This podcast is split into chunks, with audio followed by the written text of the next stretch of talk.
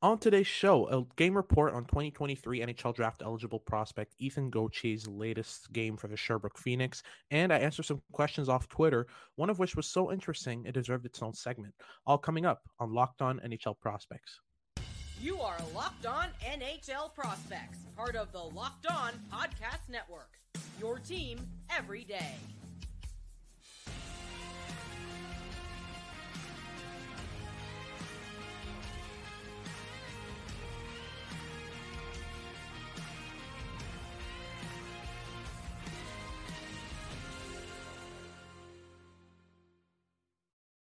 And welcome back to Locked On NHL Prospects. I'm Hadi Kalakeche, a scout and analyst on multiple platforms, including this one.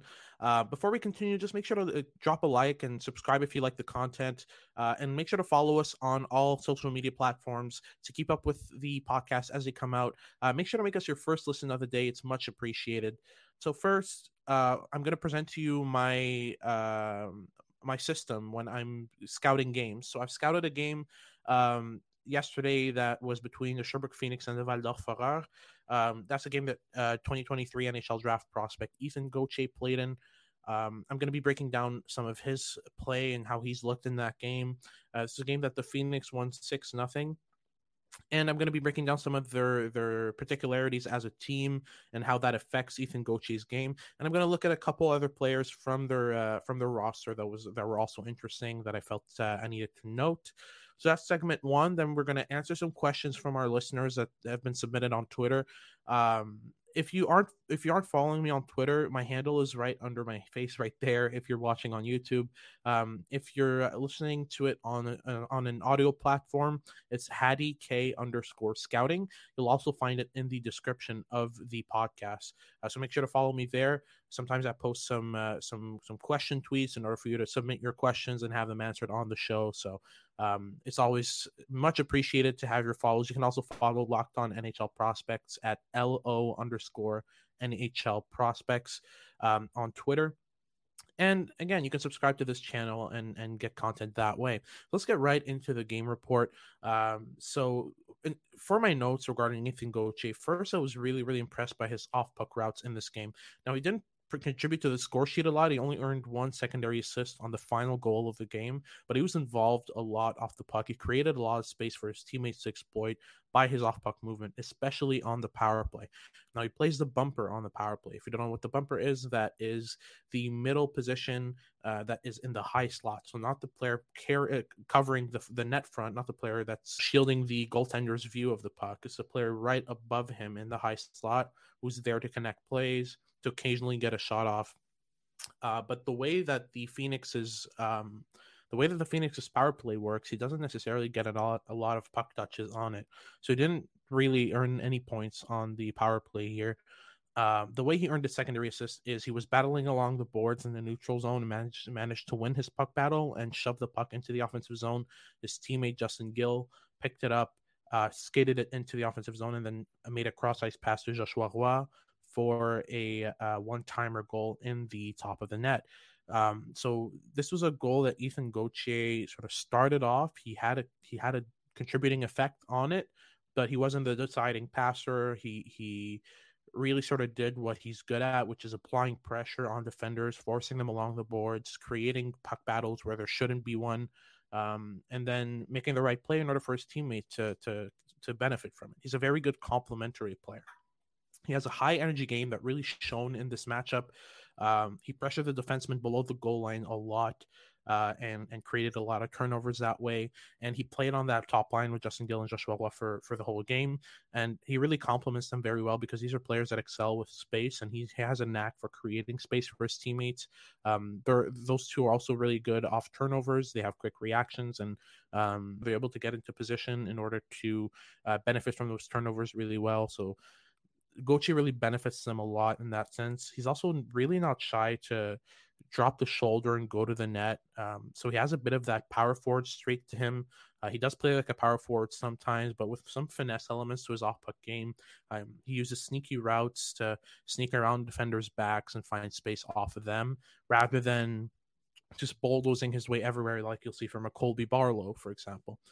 Um, last thing I want to mention about Gauthier is he can do really a bit of everything, but he does still need to improve his puck skills. Um, I feel like he sticks to his guns a lot, and that that prevents him from um, exploiting his creativity to find secondary or, or third routes, uh, third options. Um, you know, instead of making a pass on the forehand, you could try it on the backhand, might get a better uh, opportunity of, a higher percentage of, of success on his pass.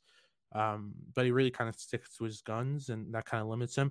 By the way, just quick side note has nothing to do with hockey at all. But if you if you if you're hearing me and you feel like I'm I'm speaking a bit weird, is because I uh, bit a chunk off of my tongue this morning trying to eat a bagel. So uh, that might be what's going on. If if you feel like I'm not articulating enough, apologies for that. Um, you can laugh about it though; it's it's funny now uh, in hindsight, but in the moment, I was I was suffering. Uh, back to the Sherbrooke Phoenix.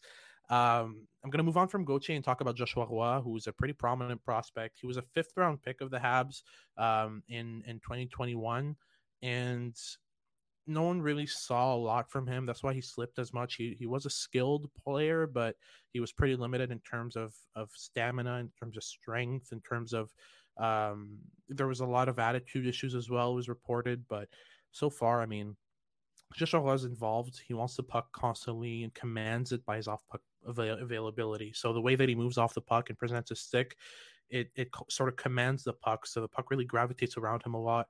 He's also he's also got this uncanny knack for always finding finding space in the offensive zone away from the puck. So he'll funnel up towards his defenders and then sneak down the ice behind uh, opponents' backs in order to sort of find that open space off the puck on the cross ice pass. Um, he does benefit from a lot of cross ice passes, and it's not because his teammates are exceptionally good at playmaking. It's really because he's exceptionally good at finding space. Um, so that's something I really, really like about him. But something that I really think he needs to work on is he doesn't really make the best decisions on the puck. So off the puck to find space and then exploit that space, he's good. But as soon as he's got the puck and starts from a position where he can't shoot and score, um, that's when it gets sort of muddy for him. I've often seen him try hail mary passes through multiple feet uh, that don't that don't connect. I've seen him take a lot of low percentage shots, especially on the power play, and I think just um, you know, taking one step backwards to take two step forwards offensively would, would sort of be a very important teaching for him because he tends to accelerate a lot of those passes through lanes that aren't open um, and tends to shoot on on opponents a lot. So he'll get a lot of block shots against. Um, so that kind of is part of the issue with Roy is that I, I don't see him necessarily being the most um, aware player of his surroundings. I don't necessarily see him as a player who is going to take pucks from bad areas to good areas. So he needs to be paired to the player who will do that because he benefits from good areas extremely well. But when it comes to creating something out of nothing, you don't really get that from Roy.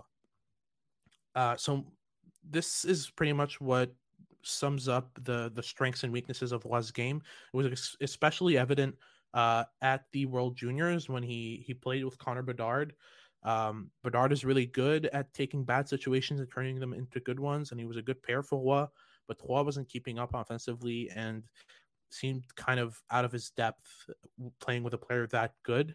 So there's limits to Roy's game. I still think he's got the the the talent, the skill, and the off puck movement to be a, a, a very good third line center or a, a decent second line winner winger somewhere like a middle six. I don't think he's going to play center in a top six, but as a winger, he could have a decent effect on uh, in a middle six uh, role, playing against weaker competition. If you got a really really strong first line that's taking a lot of minutes, um, I would see Roy sort of slot in there. Now, uh, we're going to move on to the questions from our followers in the next segment after these messages. Do you like betting?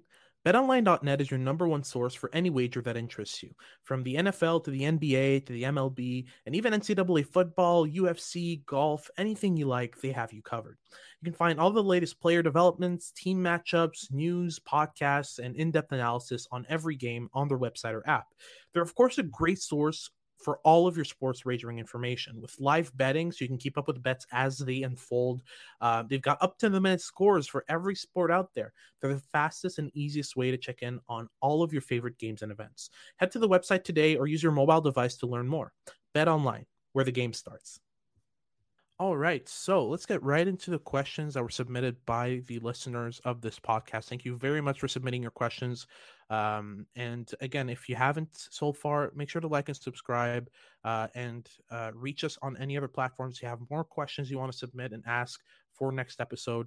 So, for the first questions that I, the first question that I've highlighted so far came from Frank B uh, on Twitter, he asks me how many of the 2023 draftees go straight to the NHL. Last two years haven't been banner years for that. Thanks. Well, first, thank you, Frank, uh, for submitting your question. I think is a really interesting one, and I wanted to highlight it and give a bit more detail on why I think there are three um, players in the 2023 NHL draft that'll be um, guaranteed NHLers from the get go. So, the first, obviously, naturally, is Connor Bedard.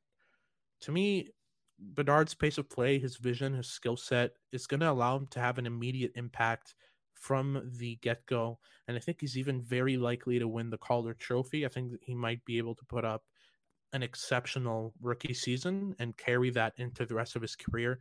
I think he's that good. So don't be surprised at all to see Connor Bedard be in the NHL this time next year.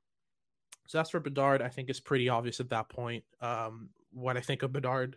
But the next player, Adam Fantilli, to me is also very much likely to be playing in the NHL in this first year. I've said it before, but Adam Fantilli to me in any other draft year would be a first overall pick. Even dating back to 2018, I'm pretty sure I would put him first overall. It's the debate between him and Jack Hughes. Um, I'm I'm that high on Fantilli, and I think he's that good, but I think Jack Hughes just slightly outpaces him in, ter- in terms of talent. So I still think Fantilli's a fantastic prospect, but honestly, if you go back, you know, two, three years, he would be the first overall pick in all of those drafts combined if Connor Bedard and Matvei Michkov don't exist. Um, size, speed, skill, all that's already at an NHL level. He's going to be a force on the power play as well. I would not be surprised at all to see him in a top six from the get go. Um, he's probably going to impress a lot of people, especially given the fact that he's doing what he's doing right now as a 17 year old against the against NCAA competition, which ranges anywhere from 18 to 24 uh, years old. Um, it's, it's extremely impressive. So I, I really like what I'm seeing from Fantilli, and I see a, an NHL ready prospect in him. And moving on, the last player that I think is a, a lock to be an NHL forward from day one is Leo Carlsson. So he should start in the bottom six but he does have all the attributes puck protection, forechecking, smarts, uh, confidence on the puck to do well in that position and then work his way up uh, gradually. So that's for Frank's question. Again, thank you for submitting that. Now, for the next question, it comes from Y2 Jace. Y2 Jace asks, What do you think of Sean Farrell's potential, and what are the chances that he reaches that potential? So, Sean Farrell is one of my favorite prospects in the entire league. He's a prospect of the Montreal Canadiens. They drafted him pretty late, I think, in the 124th overall position in 2020. Um, Farrell is outstandingly smart. I think he's one of the smartest players outside of the NHL right now. Um, understands the game at a really high level. You, you talk about a player who has a gravitational pull, who pulls players towards him to open up space behind him. Um, He's a player who he can pass through sticks like they don't exist. To me, I see a top six forward um, in Sean Farrell's future. Uh, he does have, I think, the potential to to be a, a secondary player on a top line, but not on a good team for me, this is a this is a player who's probably going to be playing in the top six eventually someday. Just the amount of strength, uh, the amount of intelligence, the amount of um, advanced understanding, anticipation, uh, prediction of teammates and opponents' routes, um, the way that he's able to just thread passes like almost nobody else I've seen. There's a lot of talent and skill here, and I think that Farrell has it has the package to put it together. And Adam Nicholas, um, Habs development coach uh, the, the director of player development and, and in Montreal system, he is of the opinion that Sean Farrell is a special prospect and has been working a lot with him on improving some of the elements of his game that will need improving. His ability to play um, within contact, his ability to initiate contact uh, in puck battles, stuff like that. So um, I see a bright future for Farrell, but I think he will he, he won't be a sort of an elite player. I think he'll be a decent top six player. Moving on from Y2Jace's question again, thank you for submitting that. Um, Horace Rondak asks, not sure if they're still considered prospects, but what do you see as updated ceilings for Alexis Lafreniere and Quentin Byfield? Tough question. For me, Lafreniere is not um, influencing his teammates' play. He's letting himself being influenced by their play, and that's limiting his game a tiny bit. Now, if you look at a prospect um, like Quentin Byfield, I think for him it's the opposite. Byfield is influencing his teammates' play, and he's affecting them in a sense that he will force them to go to certain areas by throwing passes passes in certain areas and sort of Jedi mind trick them into going into the right areas. For me, as I mentioned before, that's a sign of hockey sense. Lafreniere, I see as a very skillful prospect, a very intense prospect. He plays with a lot of energy, but there are still concerns with his positioning. There are still con- concerns with how good his his understanding of the game is at a high pace because you know the Q and the NHL are two completely different worlds in terms of pace of play. They can get away with um, reading the game at a slower level in the Q, but as soon as you get to the NHL and you experience that that speed of execution that's required, that's almost instinctual. If it's not instinctual, it's it's extremely rapid in terms of processing. Um, it's a whole different ball game. So for me, I, I think Quentin Byfield has exceeded Lafreniere in terms of ceiling, uh, especially seeing them both at the NHL and the way they play. But um, it's not to say that Lafreniere is going to be a bad player. Um, he can still develop well and, and, and, end up being the top line player that he was predicted to be. I think Quentin Byfield's certainty is is higher in terms of reaching that potential, though. Um, but it's still difficult. There's a lot of games left to to evaluate. They're still both very young, so I'll keep a close eye on them both. Moving on from Horace's question, thank you for submitting that. We've got JD Young um, from the from the Locked On Network who uh, asked me with goalie prospects on bad teams, for example, Mason Beaupit, how much do you balance the stats with the oh my god he is facing an onslaught night in and night out? That's a really really good question, and this is where advanced stats come into play. Now, unfortunately, advanced stats are not available for most prospect leagues. If you're looking at the CHL um, you know, they do have some advanced stats, but not the ones that I'm looking for when it comes to netminders. What I'm talking about is goals saved above expected. That gives you a good idea of how good a goaltender is doing compared to the type of shots that he's receiving. Because if your goalie's going to face 20 slot shots a game, uh, odds are he's going to let in five or six of them if he's average. If he's good, he'll letting he'll let in a couple, maybe one, maybe zero if he's exceptional.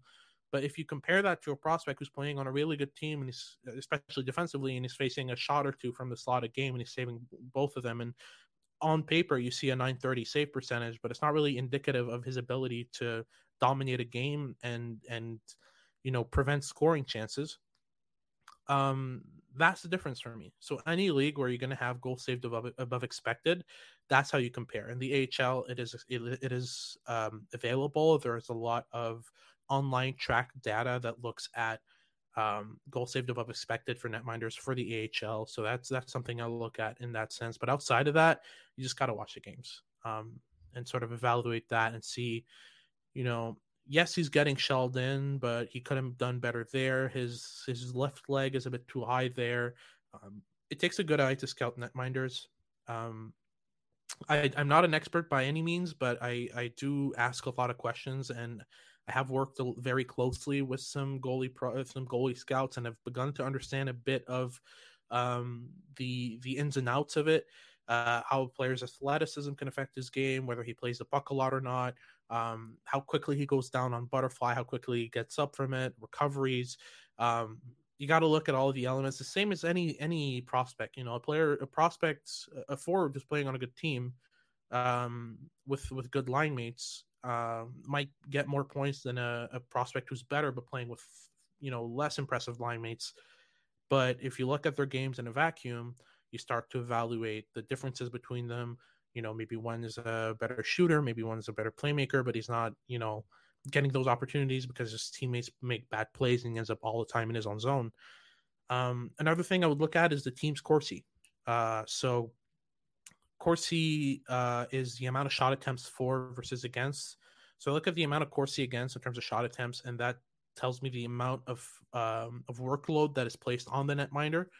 And by using that as a sort of equalizing metric, I'm able to see, You know, if your goalie has an 890 save percentage, but his Corsi is 50 or 60% higher than the other netminder you're scouting, um, then go watch the game. Make sure that he's not receiving um, dangerous shot. He's, he's not receiving non-dangerous shots and letting in muffins from the point.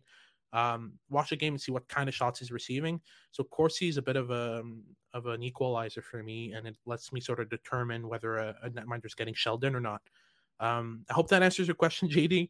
Um, I've got a lot to say on goalie prospects and and uh, the the inequalities that come with that, especially in the USHL. The USHL is a very weird league to scout for netminders.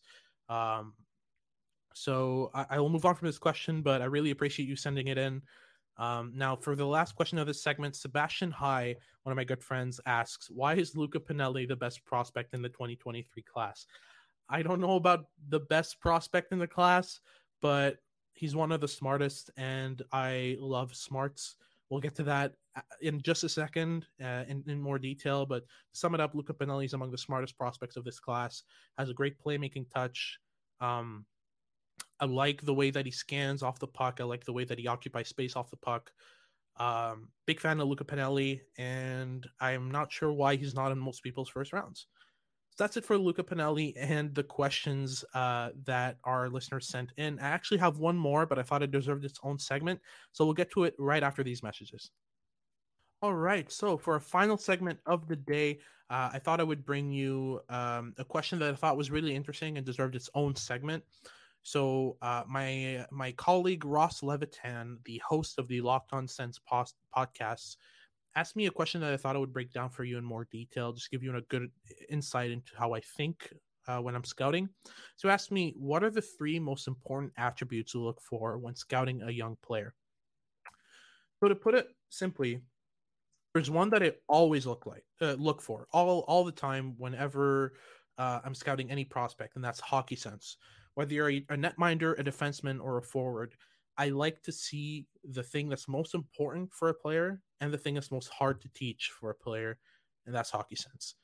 Um, there are multiple ways that it shows up. That's why I wanted to take its own segment to break it down because I could talk for a long while about this. But there are multiple ways that you can look at hockey sense or identify it.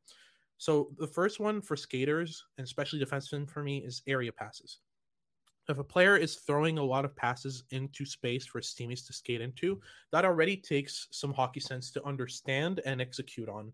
Um, because you need to anticipate a lane and throw the puck into that lane um, in advance and and have and and right just at the right pace so that your teammate can skate into it. That takes a lot of intelligence to be able to pull off regularly. So if I see a lot of area passes in the player's game, that's already a good sign. If I also see a, a lot of versatility in a player's passing, but not sort of absent-minded versatility, like oh, I'll do a backhand just to do a backhand.